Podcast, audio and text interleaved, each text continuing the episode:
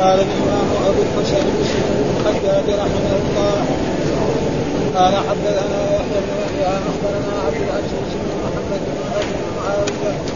حاول وحدثنا قتيبة بن سعيد حدثنا جرير حاول وحدثنا حدثنا أبي حاول وحدثنا خلف بن هشام حدثنا حماد بن زيد عن هشام بن عروة بن حديث والجوع وإسناده وفي حديث قتيبة عن جرير جاءت فاطمة بنت أبي حبيش بن عبد المطلب بن أسد وهي امرأة منا قال وفي حديث حماد بن زيد سجادة سجادة حرب ذكره قال حدثنا قتيبة بن سعيد حدثنا عليه حاء وحدثنا محمد بن رمح أخبرنا زيد عن ابن شهاب عن عروة عن عائشة أنها قالت استفتت حبيبة بنت جحش رسول الله صلى الله عليه وسلم فقالت مستحاض فقال انما ذلك عرق فاغتسلي ثم صلي فكانت تغتسل عند كل صلاه قال زيد بن سعد لم ابن شهاب ان رسول الله صلى الله عليه وسلم أمر ام حبيبه بنت جحش ان تغتسل عند كل صلاه ولكنه شيء فعلته هي وقال ابن في روايه ابن جحش ولم ولم يذكر ابن حبيبه قال وحدثنا محمد بن سلمة المرادي قال حدثنا عبد الله بن وهب عن عمرو بن الحارث عن ابن شهاب عن عروة بن الزبير وعمرة بن عبد الرحمن عن عائشة زوج النبي صلى الله عليه وسلم أن أم حبيبة بنت جحش ختنة رسول الله صلى الله عليه وسلم وتحت عبد الرحمن بن عوف استحيضت سبع سنين. فاستفتت رسول الله صلى الله عليه وسلم في ذلك فقال رسول الله صلى الله عليه وسلم إن هذه ليست بالحضر ولكن هذا عرق فاغتسلي وصلي. قالت عائشة فكانت تغتسل في في حجره أختها زينب بنت حتى حمرة الدم الماء قال ابن شهاب وذكر ذلك أبا بكر بن عبد الرحمن بن حارث فقال يرحم الله منك انه سمعت بها الله إن كانت لتبكي لانها كانت لا تصلي قال وحدثني أبو عمران محمد بن جعفر بن زياد أخبرنا إبراهيم يعني بن سعد عن ابن شهاب عن عمرة بن عبد الرحمن عن عائشة قالت جاءت أم حبيبة بنت جحش إلى رسول الله صلى الله عليه وسلم وكانت تشبه سبع سنين بمثل حديث عن ابن الحارث إلى قوله تعرف أحمرة الدم ما يسمى بعده؟ قال وحدثني مثنى حدثنا سفيان بن عيينة عن الزهري عن عمرة عن عائشة أن ابنة جحش كانت تستحاض سبع سنين بنحو حديثه قال وحدثنا محمد بن روح أخبرنا بن حام وحدثنا قتيبة بن سعيد. حدثنا ليث عن يزيد بن أبي حبيب عن جعفر عن عراق عن عروة عن عائشة أنها قالت إن ام حبيبة سالت رسول الله صلى الله عليه وسلم عن الدم. فقالت عائشة رايت ذكرها مكان دما. فقال لها رسول الله صلى الله عليه وسلم كوني قدر ما كانت تحبسك حركم ثم اغتسلي وصلي قال حدثني موسى بن قريش التميمي وحدثنا إسحاق بن بكر بن بكر بن مطر حدثني أبي حدثني جعفر بن ربيعة عن عراق بن مالك عن عروة بن الزبير عن عائشة. عن عائشة زوج النبي صلى الله عليه وسلم أنها قالت إن أم حبيبة بنت التي كانت تحت عبد الرحمن بن عوف شكت شكت إلى رسول الله صلى الله عليه وسلم فقال لأخته قدر ما كانت تحبس الرحابة كل اغتسلي فكانت تغتسل عند كل صلاة. باب وجوب قضاء الصوم على الحائض دون الصلاة. قال حدثنا أبو الربيع الزهراني وحدثنا حماد عن ايوب عن أبي قلابة عن معاذ هم حدثنا حماد عن يزيد عن معاذة امرأة سألت عائشة فقالت تقضي إحدانا الصلاة أيام حيضها فقالت عائشة أحرورية قد كانت إحدانا تحيض على عهد رسول الله صلى الله عليه وسلم. ثم لا تؤمر بالقضاء. قال وحدثنا محمد بن مثنى حدثنا محمد بن جعفر حدثنا شعبة عن يزيد. قال سمعت معاذة أنها سألت عائشة أتقضي الحائض الصلاة؟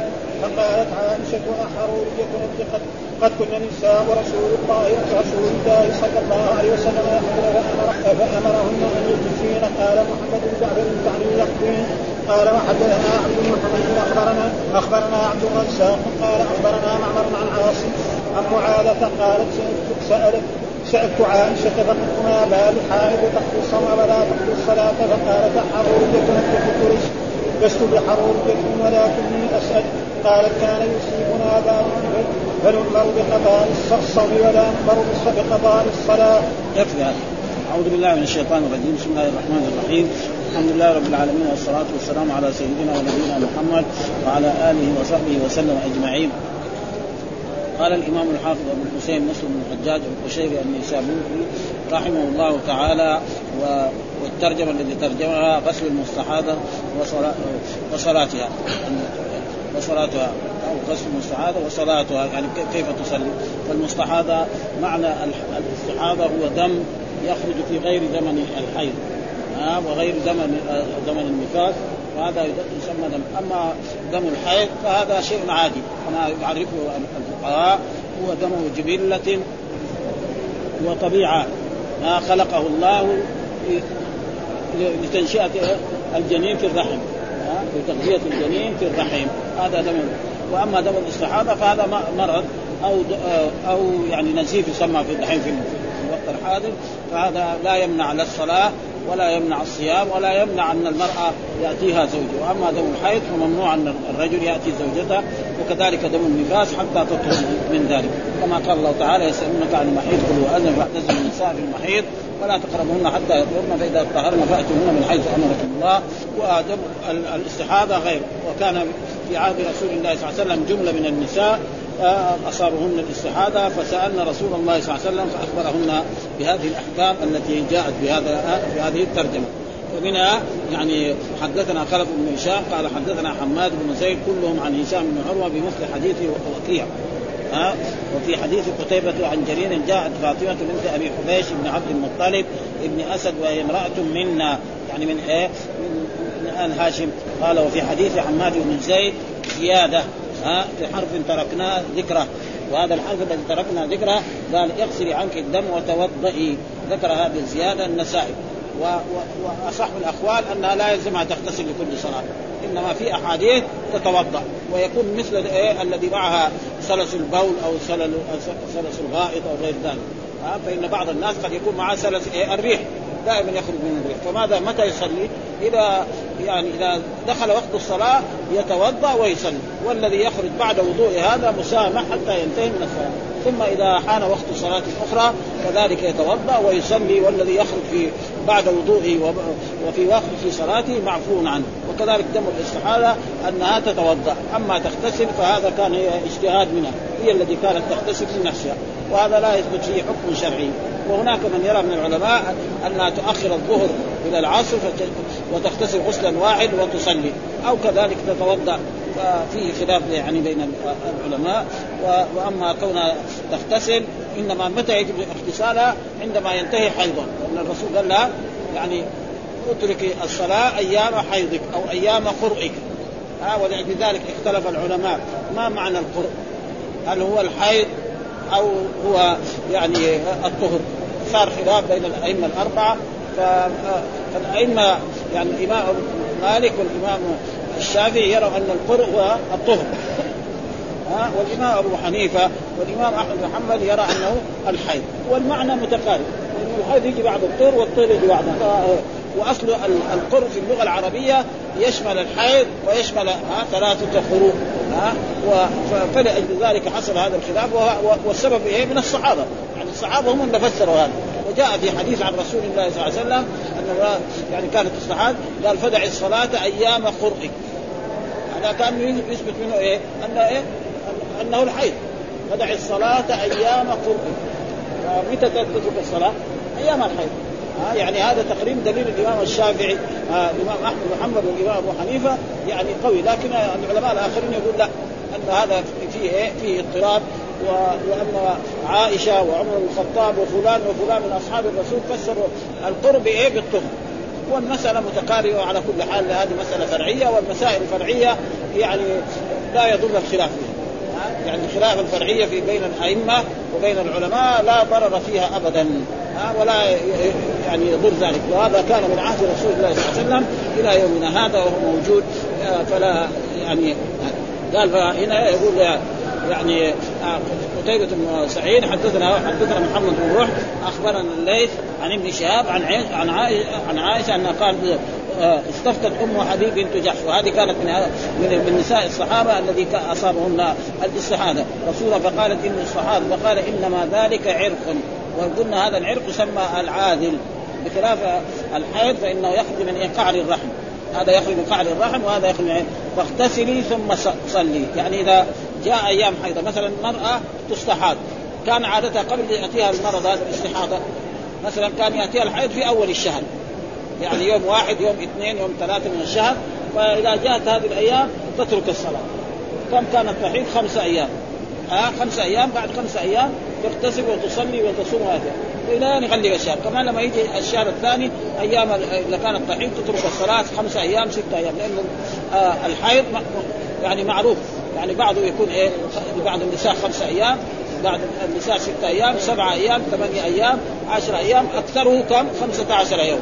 لا أكثر من إيه من خمس والوسط يعني 13 يوم فإذا ليس لها أن إيه تترك الصلاة طول الشهر ابدا ها؟ فيكون هي تشوف أيام حيضها كم. قبل لا يجيها هذا. وما وفي الغالب أن المرأة أول تحيض بعدين يجيها الاستعاده هذا زي مرض يعني ها؟ فهي إذا بلغت يعني يكون هذا يعني يعني لذلك قال وقال لم يذكر ابن شهاب أن رسول الله صلى الله عليه وسلم آمر أم حبيب بنت جحش أن تغتسل عند كل صلاه لأن الأحكام الشرعية تؤخذ عن رسول الله صلى الله عليه وسلم فإذا الرسول أمر أن تغتسل كل صلاة خلاص صار حكم شرعي لكن هي كانت تغتسل بالنفس فيصير هذا اجتهادا منها فإذا فعلت أما الشيء الذي يلزمها الوضوء الوضوء يعني تتوضأ لكل صلاة كأنه يعني حدث أصغر. وثم بعد ذلك بعد ما تتوضأ تصلي ما شاءت يعني فرائض أو نوافل. وإذا جاءت الصلاة الثانية كذلك هي تتوضأ وتزيل مثلا آثار الدم الذي ان رسول الله أم حبيب أن تغتسل عنده ولكنه شيء فعلته هي. فيصير إيه؟ ما هو مرفوع إلى رسول الله صلى الله عليه وسلم هذا اجتهاد منها. وقال ابن رمح في روايته ابن جحش ابنة جحش ولم يذكر أم حبيب والمعنى واحد. ها يعني وحدثنا محمد بن سلم المرادي حدثنا عبد الله بن وهب عن عمرو بن الحارث عن ابن شهاب عن عروة ابن الزبير وعمرة بنت عبد الرحمن. وهذه كانت ملازمة يعني كالتلميذة يعني ملازمة لعائشة رضي الله تعالى عنها زوج النبي صلى الله عليه وسلم. عن عائشة زوج النبي صلى الله عليه وسلم أن أم حبيب بنت جحش ختنة رسول الله صلى الله عليه وسلم. والختنة معناه الذي تقرب يعني إلى إلى زوجة رسول الله صلى الله عليه وسلم.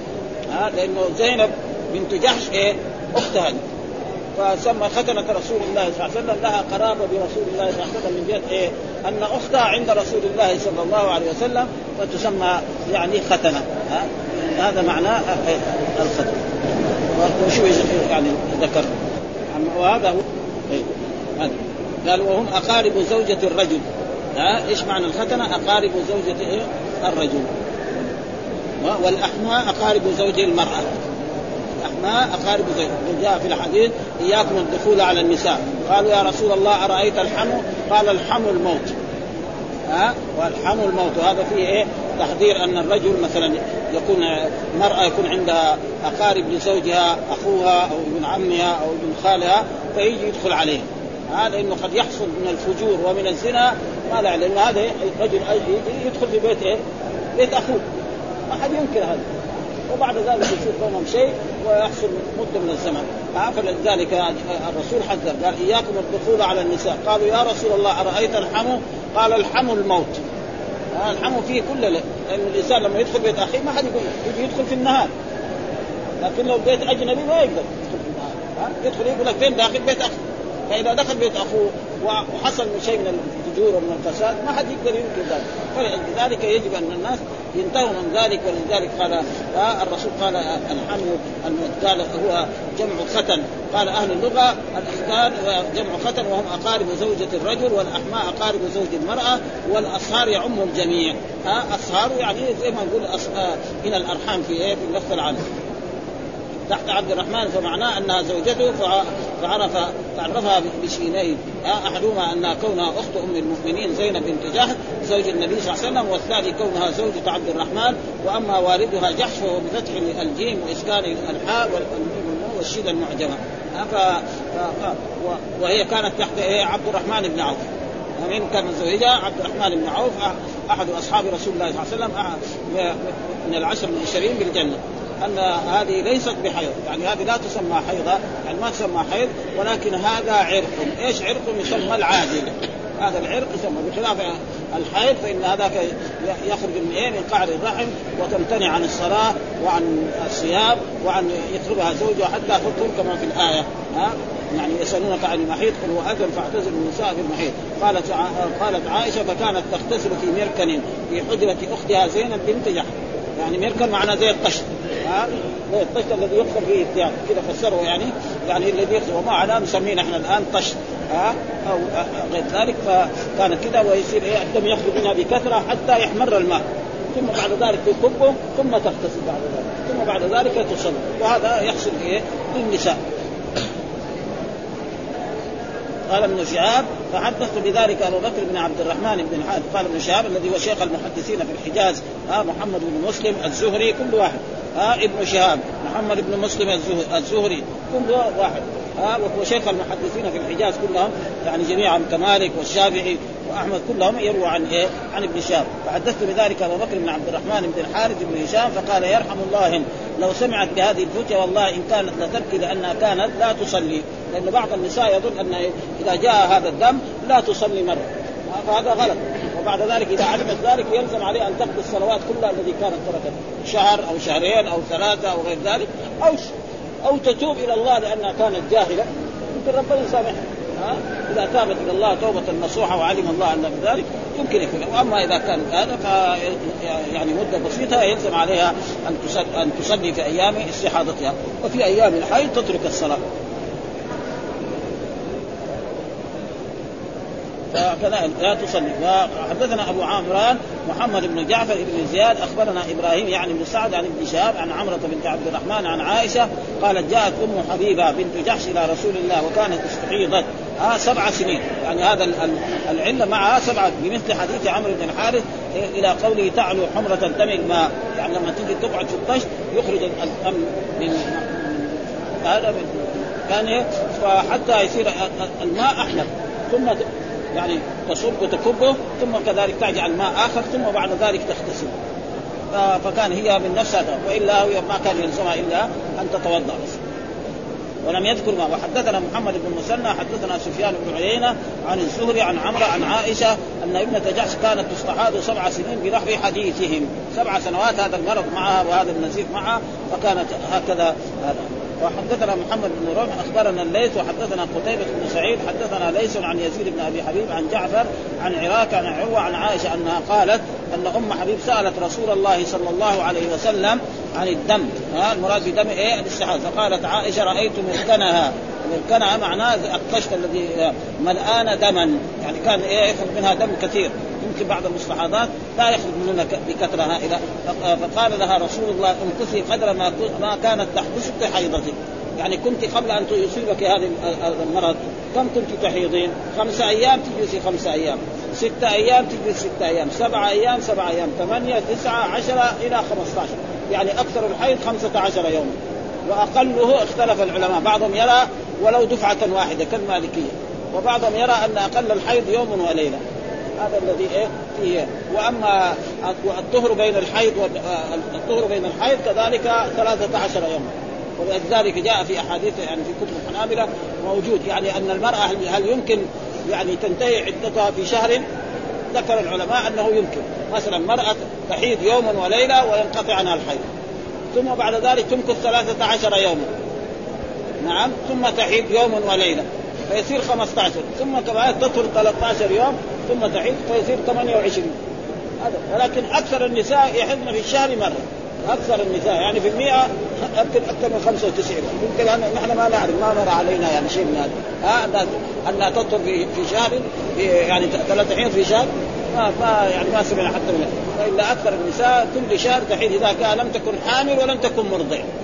في الغالب كده إذا لم تكن حامل ولم تكن مرضع. أما إذا كانت حامل أو مرضع فإن المرأة إذا كانت ترضع تبعد سنة أو سنتين بعد النساء لا يحب ها؟ مدة إرضاعها لا تحد وفي نساء ابدا. بعد ما تلد بعد 20 يوم أو 30 يوم تحمل ثاني مره هذه مثلا النساء يختلفن في هذا الموضوع. النساء يختلفن بهذا يعني اختلاف عظيم جدا. ما كانت تحدث ثم اغتسلي ثم اغتسلي وصلي. يعني هذا الغسل إيه؟ غسل الحيض. اغتسلي هنا مو غسل الاستحاضة. ها ننتبه لهذا. اغتسلي يعني يعني تقعد خمسة أيام ستة أيام ثمانية أيام فإذا انتهى إيه؟ نعم تغتسل غسل الحيض. لقول الله تعالى ويسألونك عن المحيض قل وأذن فاعتزلوا النساء في المحيض ولا تقربون حتى يطهرن فإذا تطهرن. تطهرن معنى اغتسلن فأتوهن من حيث أمركم الله وهذا فأتوهن أمر إباحة. يعني ما هو واجب. فأتوهن من يعني وإذا كان ما جامعة مرة لها أن تطلب الطلاق منه. وحدثنا موسى بن قريش التيمي حدثنا إسحاق بن بكر بن مضر حدثنا أبي حدثنا جعفر بن ربيعة عن عراك بن مالك عن عروة بن الزبير عن عائشة زوجي قال انها قالت إن أم حبيب بنت جحش التي كانت تحت عبد الرحمن. يعني كان زوج عبد الرحمن شكت إلى رسول الله صلى الله عليه وسلم الدم الذي هو دم الهواء فقال امكثي قدر ما كانت تحبسك حيضتك قبل ثم اغتسلي. وهذا برضه اغتسلي يعني غسل إيه؟ الحيض فكانت تغتسل عند كل صلاة. هذا كان اجتهادا منها هي. ها؟ الرسول لم يامرها أن تغتسل عندما كل تصلي عندما تصلي الظهر تغتسل وعندما تصلي العصر تغتسل وعندما تصلي المغرب تغتسل وعندما هذا إنما تتوضأ لكل صلاة.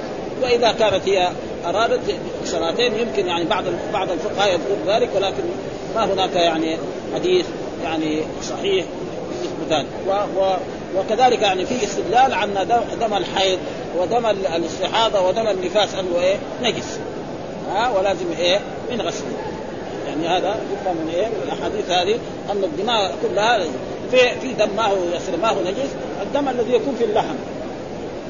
مثلا واحد يذبح طلي أو يذبح خروف ويكون هذا في هذا يمكن هذا بعض الناس ولا يغسلوا اللحم. يطبخوا كذا بعد ما دغري يحطوا في القدر ويطبخ يكون في آثار شوية. هذا تقريبا. الدم النجس الدم المسحوق ها؟ الدم المسروح هذا نجم حرمت عليكم الميتة والدم.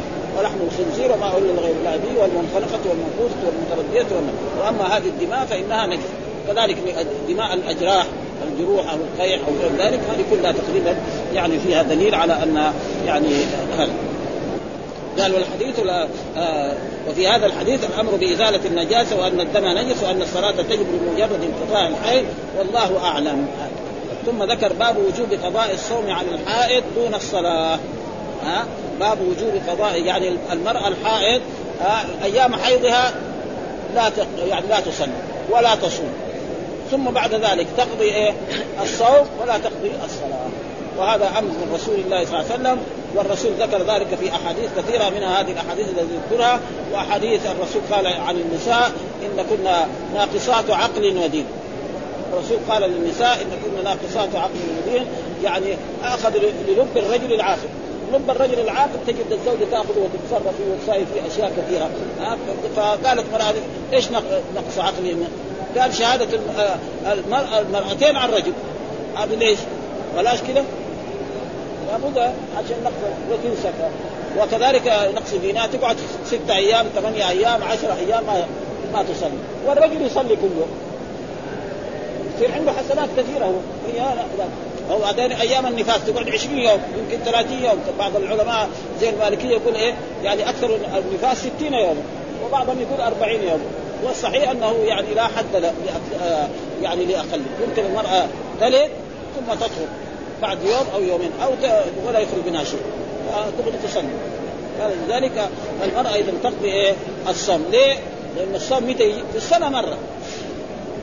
ها؟ يعني السنة 12 شهر كم يجي مثلا تيجي رمضان هي آه تفطر 10 أيام. تقضي. أما لو قلنا كل ما حاضت إذا انتهى الحيض تقضي. كل شهر تحيض يصير كل شهر إيه؟ يعني تقضي بعد ما تطهر تقضي خمس أيام ستة أيام ثمانية أيام تسعة أيام عشرة أيام 15 فهذا فيه؟ مشقة فلذلك جاء الإسلام أن المرأة يعني تقضي الصيام ولا تقضي ولذلك كل واحد سأل عائشة فيقول لها أحرورية أنت؟ ها يعني أنت يعني عملك عمل الخوارج؟ والخوارج الظاهر أنهم كانوا يعني يلزمون ذلك انها تقضي.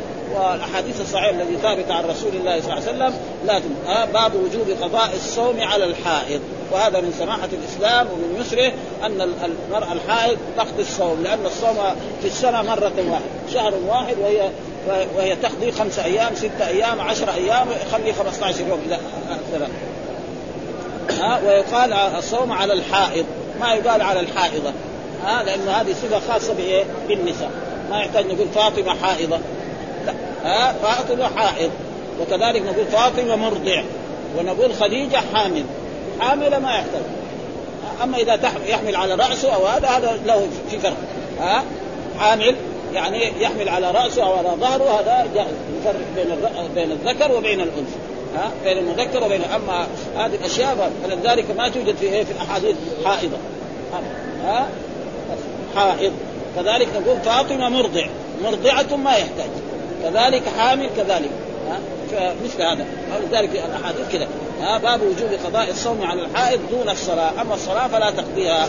ها؟ فالأيام التي هي تكون حائض لا تصلي ولا تصوم. وإذا صلت أو صامت صومها باطل وصلاتها باطلة. إيش الدليل؟ قال حدثنا أبو الربيع الزهراني حدثنا حماد عن أيوب عن أبي قلابة عن معاذ. عن معاذ وهي كانت يعني ملازمة لعائشة التلميذ لها. وحدثنا حماد عن يزيد الرشق الرشق عن معاذ أن امرأة سألت عائشة أن امرأة من المسلمات سألت فقالت أتقضي إحدانا الصلاة أيام حيض محيضها؟ يعني أيام حيضها أيام محيضها فقالت عائشة أحرورية أنت؟ يعني أنت من الخوارج؟ والحرورية هم الخوارج الذين خرجوا على علي بن أبي طالب رضي الله تعالى عنه وقاتلوه واجتمعوا في أول ما خرجوا هناك في الكوفة وصاروا يقتلوا الصحابة حتى قاتلهم علي بن أبي طالب رضي الله تعالى عنه. ثم بعد ذلك تآمروا هم على قتل الناس الطيبين فاتفقوا فيما بينهم على أن الفتنة الموجودة في العالم هذه سببها ثلاث رجال. هذا الرجال هو علي بن أبي طالب و مثلا ومعاوية بن أبي سفيان وعمرو بن العاص واتفقوا فيما بينهم على أنهم في ليلة 17 من رمضان في عام 40 من هجرته صلى الله عليه وسلم. كل واحد يذهب إلى إلى محل هذا. فعبد الرحمن بن منذر ذهب إلى الكوفة وكان علي بن أبي طالب هناك. و... وكذلك الآخر ذهب إلى يعني إلى دمشق معاوية هناك. والآخر ذهب إلى مصر عمرو بن العاص وفي ليلة أما علي بن أبي طالب كان يخرج وحده. ما معاه لا عسكري ولا جندي ولا شيء. فطعنه وبعد كذا ساعات مات. وأما معاوية فطعن وسلمه الله عولج عمرو بن العاص لم يخرج في تلك الليلة خرج صاحب شرطته فطعن ومات. وهذا لحكمة يعلمها الرب سبحانه وتعالى وهو أن بني هاشم دول لهم النبوة والرسالة. خلاص الدنيا ما لهم شيء فيها. فمع وبعد ذلك معاوية صار هو الخليفة وقعد يعني معاوية 20 سنة أمير و20 سنة خليفة. كده. 20 سنة أمير. تحت إيه عثمان بن عفان وقبل كذلك قبل قبل ذلك عمر بن الخطاب وبعد ذلك 20 سنة يعني خليفة. 40 سنة في الحكم. لحكمه يعلمها الرب سبحانه وتعالى أن هؤلاء ليس لهم. فلذلك قال أحرورية انت يعني أنت من الخوارج. ها لأن الخوارج هم الذي كانوا يقولون. قالت قالت كانت إحدانا يعني إحدى زوجات النبي صلى الله عليه وسلم على عهد رسول ثم لا تؤمر بقضاء. يعني بقضاء إيه؟ الصلاة. أما الصوم لا ها يعني بقضاء يعني المراد بالقضاء بقضاء إيه؟ الصلاة. معناه لا يأمر النبي صلى الله عليه وسلم بالقضاء مع علمه بالحيض وتركها الصلاة. ها ما كان يأمرها بترك في زمن ولو كان القضاء واجبا لأمرها. ففهم من ذلك أن المرأة يعني تقضي الصيام ولا والصيام وهذا من السماحه في الإسلام لأن الصيام في في 12 شهر مرة واحدة. أما الصلاة كل يوم خمسه اي خمس صلوات على الرجل وعلى المرأة ما في فرق بينهم. يعني يقضين يقضين إيه؟ يعني الصيام ولا يقضين إيه؟ الصلاة. والحديث الثاني حدثنا محمد بن مسنى حدثنا محمد بن جعفر حدثنا شعبة عن يزيد قال سمعت معاذة ها أنها سألت عائشة تقضي الحائض الصلاة فقالت عائشة أحرورية أنت وهذا من جهة من جهة النحو أحرورية أنت لنا أن نعربه الهمزة للاستفهام وحروريه ها مبتدع وأنت فاعل سد مسد الخبر. ولنا أن نعربه حرورية الهمزة الاستفهام وحرورية خبر مقدم وأنت نعم مبتدا مؤخر. يعني أي إعراب عربناه صحيح. أحرورية أنت. همزة الاستفهام وحرورية مبتدأ وأنت فاعل صد مسد أو أحرورية خبر مقدم وأنت. زي يعني أقاطن قوم سلمى. ها؟ ما مضروب العمران وأمثال. ذلك آه. ها؟ قال كنا نساء قال كنا نساء رسول الله صلى الله عليه وسلم يحضن فأمرهن أن يجزي يجزين. يعني يجزين معناه لا يقضين. ها يعني هنا يجزين بمعنى لا يقضين. قد فسره بايه فأمرهن أن يجزين بفتح الياء وكسر الزاد غير مهموز معناه يقضين. وهو تفسير صحيح. قالوا جزى يجزي أي قضى. وبه فسر قوله تعالى لا تجزي نفس عن نفس شيء. يعني لا تقضي. ها فايش معناه؟ إنه هنا بمعنى لا. وحدثنا عبد بن حميد أخبرنا كذلك عبد الرزاق أخبرنا معمر عن عاصم عن معاذة قال سألت عائشة سألت عائشة فقالت ما بال الحائض تقضي الصوم ولا تقضي الصلاة؟ فقال أحرورية أنت؟ فقلت لست بحرورية ولكني أسأل أريد أن أستفيد وأعلم. قالت كان يصيبنا ذلك فنؤمر بقضاء الصوم ولا نؤمر بقضاء الصلاة. فهذا هو. وأي إنسان قال غير ذلك فهو مخالف لهدي رسول الله صلى الله عليه وسلم. فإذا كان الخوارج يقولون ذلك فهم غلطانون وهم عندهم يعني والرسول أخبر عن الخوارج صلوات الله وسلامه عليه أنهم سيخرجون في عهد سواء تحقرون صلاتكم مع صلاه وقراءتكم مع قراءة يمرقون من الدين كما يمرق السهم من الرمية فإن أدركتم لأقتلنهم قتل عاد. ولذلك قاتلهم الصحابة رضوان الله تعالى عليهم ولكن مع ذلك بقي آثار. وهم يخالف أهل السنة في كثير من المسائل منها أن مرتكب الكبيرة كافر مرتد. أي واحد يزني أو يسرق أو يشرب الخمر فهو كافر مرتد يخلد في النار وهذا غلط منهم. ثم ذكر باب تستر المغتسل بثوب ونحوه. يعني يجب على الإنسان إذا أراد يغتسل رجلا أو امرأة يجب أن يتستر بثوب باي شيء عشان لا يراه الناس لا يرى آه لا, لا يرى الناس عورته. سواء كان رجل أو امرأة إلا مثلا الرجل وزوجته أو أمته. فهذا لهم إيه؟ أن يغتسل سويا كما مرت لنا أحاديث أن عائشة رضي الله تعالى عنها تقول كنت اغتسل أنا ورسول الله صلى الله عليه وسلم من إناء واحد نختلف منهما جميعا. ها؟ فأقول دع لي وهو يقول دع لي. هذا ما في. أما غير ذلك لا لا لا يغتسل الرجل مع أمه ولا مع أختي ولا مع خالتي ولا وهم يعني فراد ابدا. انما له أن يغتسل مع زوجته. فأي إنسان أراد يغتسل مع غير زوجته لازم يستتر. ها لا يرى الناس وإذا كان يعني يرى الناس اعلاه وأسفله ما هذا فذلك جائز. كما حصل في هذه الأحاديث التي زاد يعني الإمام مسلم في صحيح أن الرسول اغتسل عام الفتح. نعم. وكانت بنته عائشة أو بنته فاطمة تستره. بنت فاطمة تستره و, و... فإذا باب تستر المغتسل بثوب ونحوه. يعني بأي ثوب ونحوه. يعني حمامات فيها جدر فيها أبواب فيها كذا هذا معناه.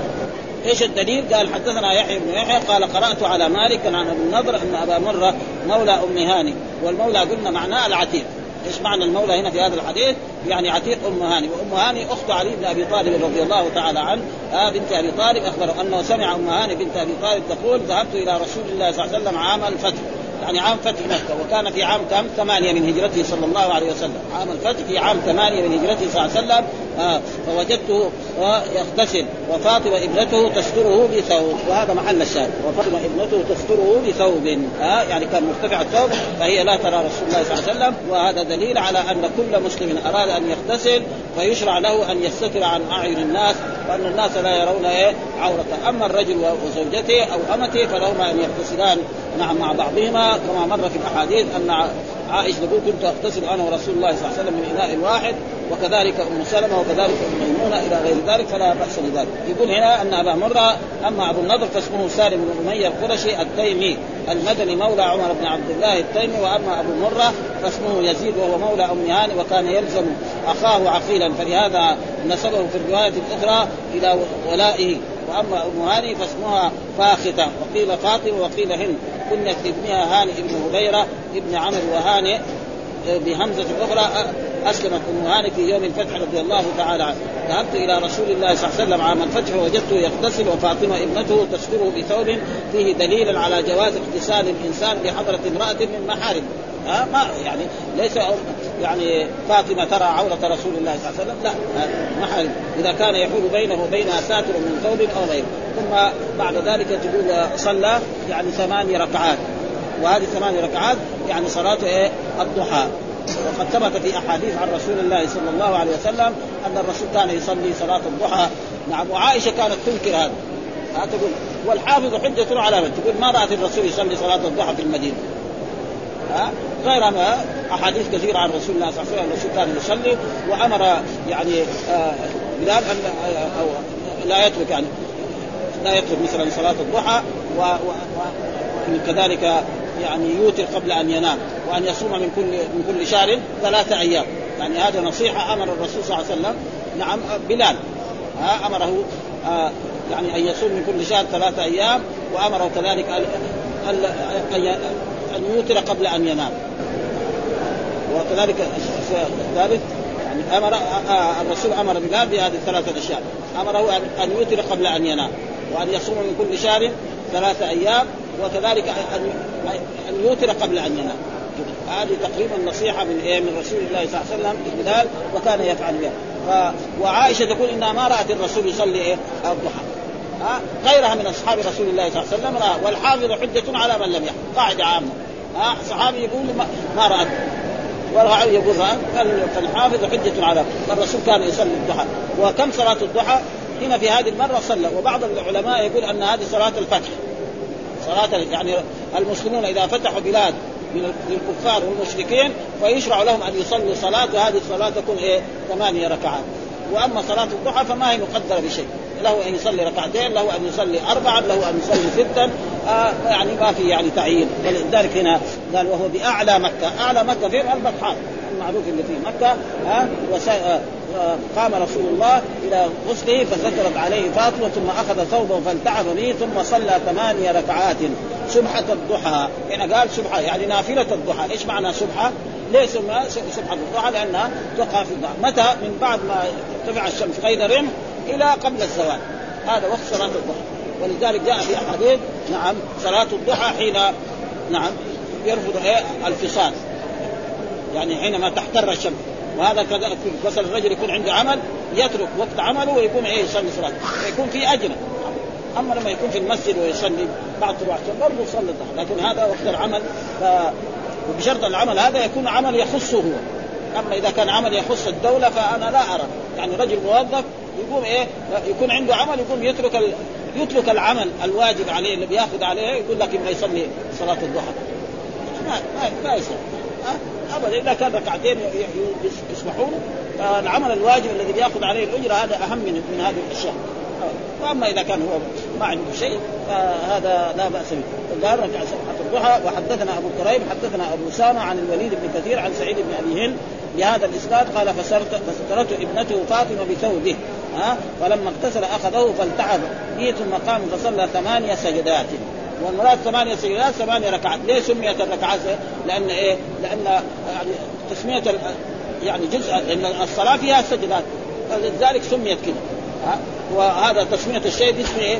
بعضه، وإلا هو ثمانية إيه؟ يعني ثمانية سجدات ما, ما تسمى صلاة، لازم الصلاة فيها إيه؟ تكبير الإحرام وفيها الفاتحة وفيها قراءة السورة وفيها الركوع وفيها السجود، وهذا من تسمية الشيء يعني بعض الأجزاء بكل ذلك. فهذا جائز ما ليس فيه. سيدات وذلك ضحى. وبعضهم يرى أن هذه الصلاة الثمان ركعات يعني صلاة الفتح.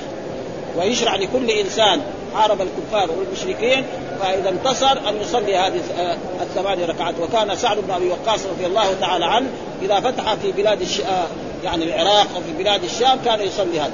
يامر يامر هو يصلي ويأمر كذلك قواد الجيش ويمكن كل الجيش يفعل هذا وعلى كل حال كونها سماها الرسول صلاة الضحى خلاص يكفي هذا انه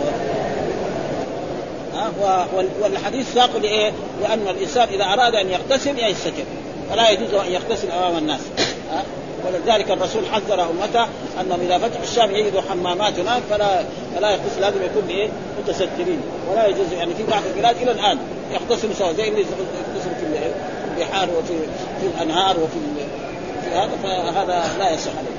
حدثنا إسحاق بن إبراهيم الحنظري أخبرنا موسى القانع حدثنا زائدة عن الأعمش عن سالم بن أبي الجعد عن كريم عن ابن عباس عن ميمونة قال وضعت للنبي صلى الله عليه وسلم ماء وسترته فاغتسل. هذا حديث آخر عن ميمونة. ها من أزواج النبي صلى الله عليه وسلم وأمهات المؤمنين. تقول إيه؟ يعني وضعته للنبي صلى الله عليه وسلم يعني حضرت ماء للنبي صلى الله عليه وسلم في سطر أو في وعاء ثم بعد ذلك سترته جعلت ثوب أو شيء فاغتسل. وهذا الغسل قد يكون من الجنابة وقد يكون يعني للجمعة وقد يكون للعيد أي غسل فيلزم على المرأة يعني ان ان ان تخدم زوجها في مثل هذه الأشياء. قال هذا لا آه، آه، ثمانية سمعة الضحى هذه آه، هذا اللفظ فيه فائدة وهي أن صلاة الضحى ثمانية ركعات وموضع الدلالة كونها قال سمحة الضحى سمحة الضحى وهذا تصريح بأن هذا بأن هذا سنة مقررة معروفة وصلاها بنية الضحى بخلاف الرواية الأخرى صلى ثمانية ركعات وذلك ضحى فإن من الناس من يتوهم منه خلاف الصواب فيقول ليس في هذا دليل على أن الضحى ثمانية ركعات ويزعم أن النبي صلى الله عليه وسلم صلى في هذا الوقت ثمانية ركعات بسبب فتح مكة. ها؟ لا لكونها ضحى. فهذا الخيال الذي يتعلق به هذا القائل في هذا اللفظ لا يتأتى له في قول سبحة الضحى. ولم تصل الناس قديما وحديثا يحتجون بهذا الحديث على إثبات الضحى. وهناك أحاديث أخرى تثبت صلاة الضحى. يعني أحاديث أخرى تثبت وصلى ثمانية سجدات. المراد ثمانية ركعات وسميت الركعة سجدة. لاشتمالها عليها من هذا من باب تسمية الشيء بجزئه وهنا أخبرنا كذلك موسى القارئ هو بهمز منسوب إلى القراءه والله أعلم. يمكن هذا نقرا كذلك. باب تحريم النظر إلى العورات. يعني كذلك لا يصح لأي إنسان ينظر إلى عورة أخيه. ومعلوم أن عورة الرجل من السرة إلى الركبة. فلا يجوز لإنسان يعني ينظر إلى ما كان بين السرة والركبة. وأما المرأة فكلها عورة. ها؟ كلها عورة إلا وجهها وكفيها. وفي الصلاة لازم حتى إذا تصلي لازم يكون يعني ظهور قدميها مغطى الذي تصري مثلا بالثياب الحديثة هذه تقريبا صلاتها باطلة. ها؟ تحتها مكشوفه أو غير ذلك. و... و... وإذا كانت تلبس مثلا ثياب قصيرة في بيتها ثم بعد ذلك تأتي بعباء أو بشرشف طويل وتغطي جميع اجزائها فلا بأس بذلك يعني يمكن ليس في إيه؟ في شيء. باب تحريم النظر. كذلك لا يجوز للرجل أن ينظر إلى عورة الرجل إلى عورة الرجل وكذلك لا يجوز للمرأة أن تنظر إلى عورة المرأة. إلا إذا كان هناك ضرورة مثلا زي ما يحصل في المستشفيات للاطباء وغير ذلك فهذا شيء يعني يكون فاذا وعورة الرجل مثلا من السره إلى الركبه لا يجوز لأحد أن ولا يجوز للرجل أن ينظر إلى عورة الرجل ولا يجوز للمرأة أن تنظر إلى عورة هذا هذه الأحاديث لهذا لهذا ذكر آه، آه، إيش الدليل؟ قال حدثنا أبو بكر بن أبي شيبة حدثنا زيد بن الحباب عن الضحاك بن عثمان قال أخبرني زيد بن أسلم عن عبد الرحمن بن أبي سعيد الخدري عن أبيه أن رسول الله صلى الله عليه وسلم قال لا ينظر الرجل إلى عورة الرجل ولا المرأة إلى عورة المرأة ولا يفضي الرجل إلى إلى الرجل في ثوب واحد. يعني يقول إيه؟ كلهم عراة ويتغطوا بثوب واحد. كذلك كما جاء في أحاديث عن رسول الله صلى الله عليه وسلم عن رسول الله صلى الله عليه وسلم آه يعني مروا أبناءكم بالصلاه بسبع واضربوهم عليها لعشر وفرقوا بينهم في المضاجع. ها؟ مروا ابناءكم بالصلاه واضربوها وفرقوا فلا يجوز إذا كان أطفال صغار عمره خمس سنوات ست سنوات يكونوا عراة ويقوم يغطيهم بشرشف واحد. لا. ها؟ كل واحد يكون لابس ثيابه فلا بأس بذلك ثم يغطيهم. ها؟ عشان لا يعني يؤدي إلى إلى فساد يعني أخلاقي. يكون شاف أحد الكبار يفعل ذلك فيكون هو يفعل مثل ذلك إما بالزنا أو باللواط أو بغير ذلك. فلذلك لا يجوز للإنسان أن يفعل مثل ذلك. هذا قال هنا قوله لا ينظر الرجل إلى عورة الرجل ولا المرأة إلى عورة المرأة ولا يفضي الرجل إلى الرجل في ثوب واحد ولا ولا تفضي المرأة إلى المرأة في الثوب الواحد وفي الروايه الاخرى عرية الرجل وعرية المرأة. ضبطناه عريه ضبطنا هذه اللفظة الأخيرة على ثلاث. عري علية بكسر العين وإسكان الراء وعرية بضم العين يعني تصغير. وعرية بضم العين وفتح الراء وتشديد الياء وكلها صحيحة. قال أهل اللغة عرية الرجل بضم العين وكسرها وهي متجردة والثالثة على التصريف وفي الباب زيد بن الحباب وهو بضم الحاء المهملة وبالباء الموحدة.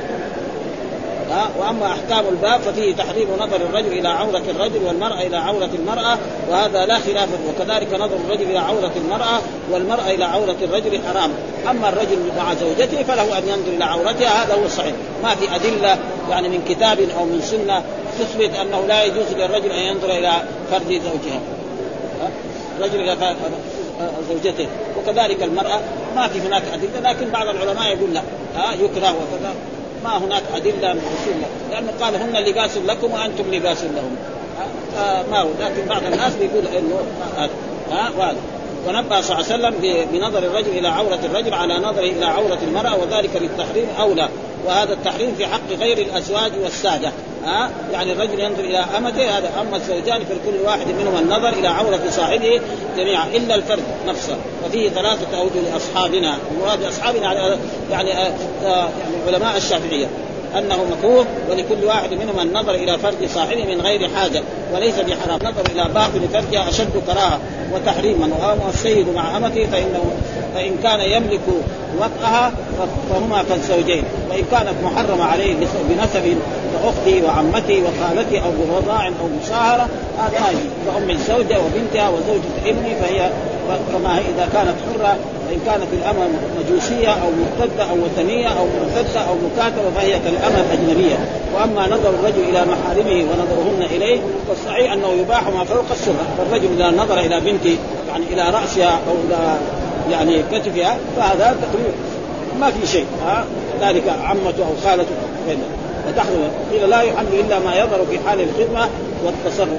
والله أعلم. وأما ضبط العورة في حق الأجانب فعورة الرجل مع الرجل ما بين السرة والركبة وكذلك المرأة مع المرأة وفي السرة والركبة ثلاث أوجه لأصحابنا. اصحها ليستا بعورة. يعني هل الركبة آه عورة ولا ما هي عورة؟ فيه خلاف. ها؟ وأصح الأقوال يعني ثبت أن رسول الله صلى الله عليه وسلم كان جالسا في مكان وكان كاشفا يعني فخذا. فدخل أبو بكر وهو على ذلك ودخل عمر على ذلك. فلما جاء عثمان غطى قالوا ليه؟ قال ألا استحي من رجل تستحي منه ملائكة الرحمة؟ وهذا صهر يعني. وإن كان أبو بكر كذلك صهر ها؟ لأنه دائما الصهر يعني الانسان يستحي منه. ولذلك علي بن أبي طالب لما كان رجلا مداء ما قدر يسأل رسول الله صلى الله عليه وسلم عن المدي. أرسل المقداد قال له اسأل رسول الله لأن المدي هذا بيخرج من إيه؟ بيخرج من يلاعب فاطمة بنت رسول. يقول يا رسول الله أنا بيخرج مني المدي بلاعب بنتك يعني ما ما هو لاعب. والناس يستحوا من هذا كثير يعني. فلذلك أصح الاقوال أنه يعني من محارم ينظر ما كان أعلم. وأما الرجل مع زوجته فينظر أي مكان منها ما في دليل يعني من كتاب أو من سنة انه أنه يحرم ذلك ابدا. وقال بعض اصحابه لا يحرم نظرها إلى وجه الرجل بغير شهوه وليس هذا القول بشيء. ولا فرق أيضا بين الأمة والحرة إذا كانتا أجنبيتين وكذلك يحرم على الرجل النظر إلى وجه الامرد إذا كان حسن الصورة سواء كان نظره بشهوه أم لا. ها؟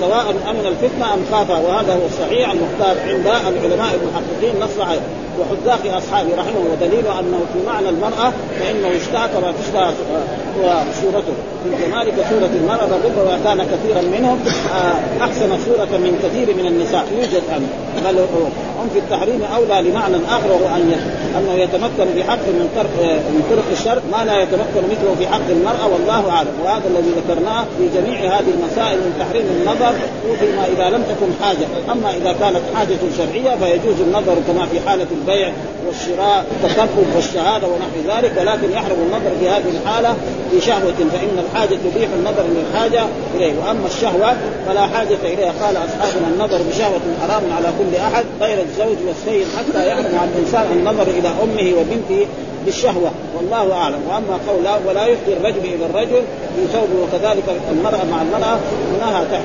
نهي تحريم. ها؟ إذا, إذا لم يكن بينهما حائل وفيه دليل على تحريم لمس عورة غيره بأي موضع من بدنه كان. وهذا متفق كذلك لا يمس إيه؟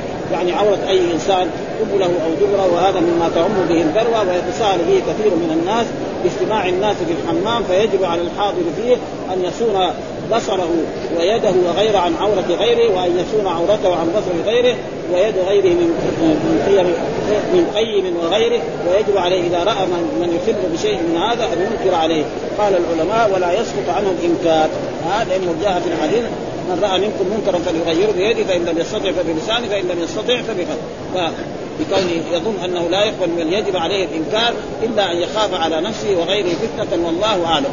وأما كشف الرجل عورته في حال الخلوه بحيث لا يراه آدمي فإن كان لحاجة جاز. وإن كان لغير حاجة ففيه خلاف.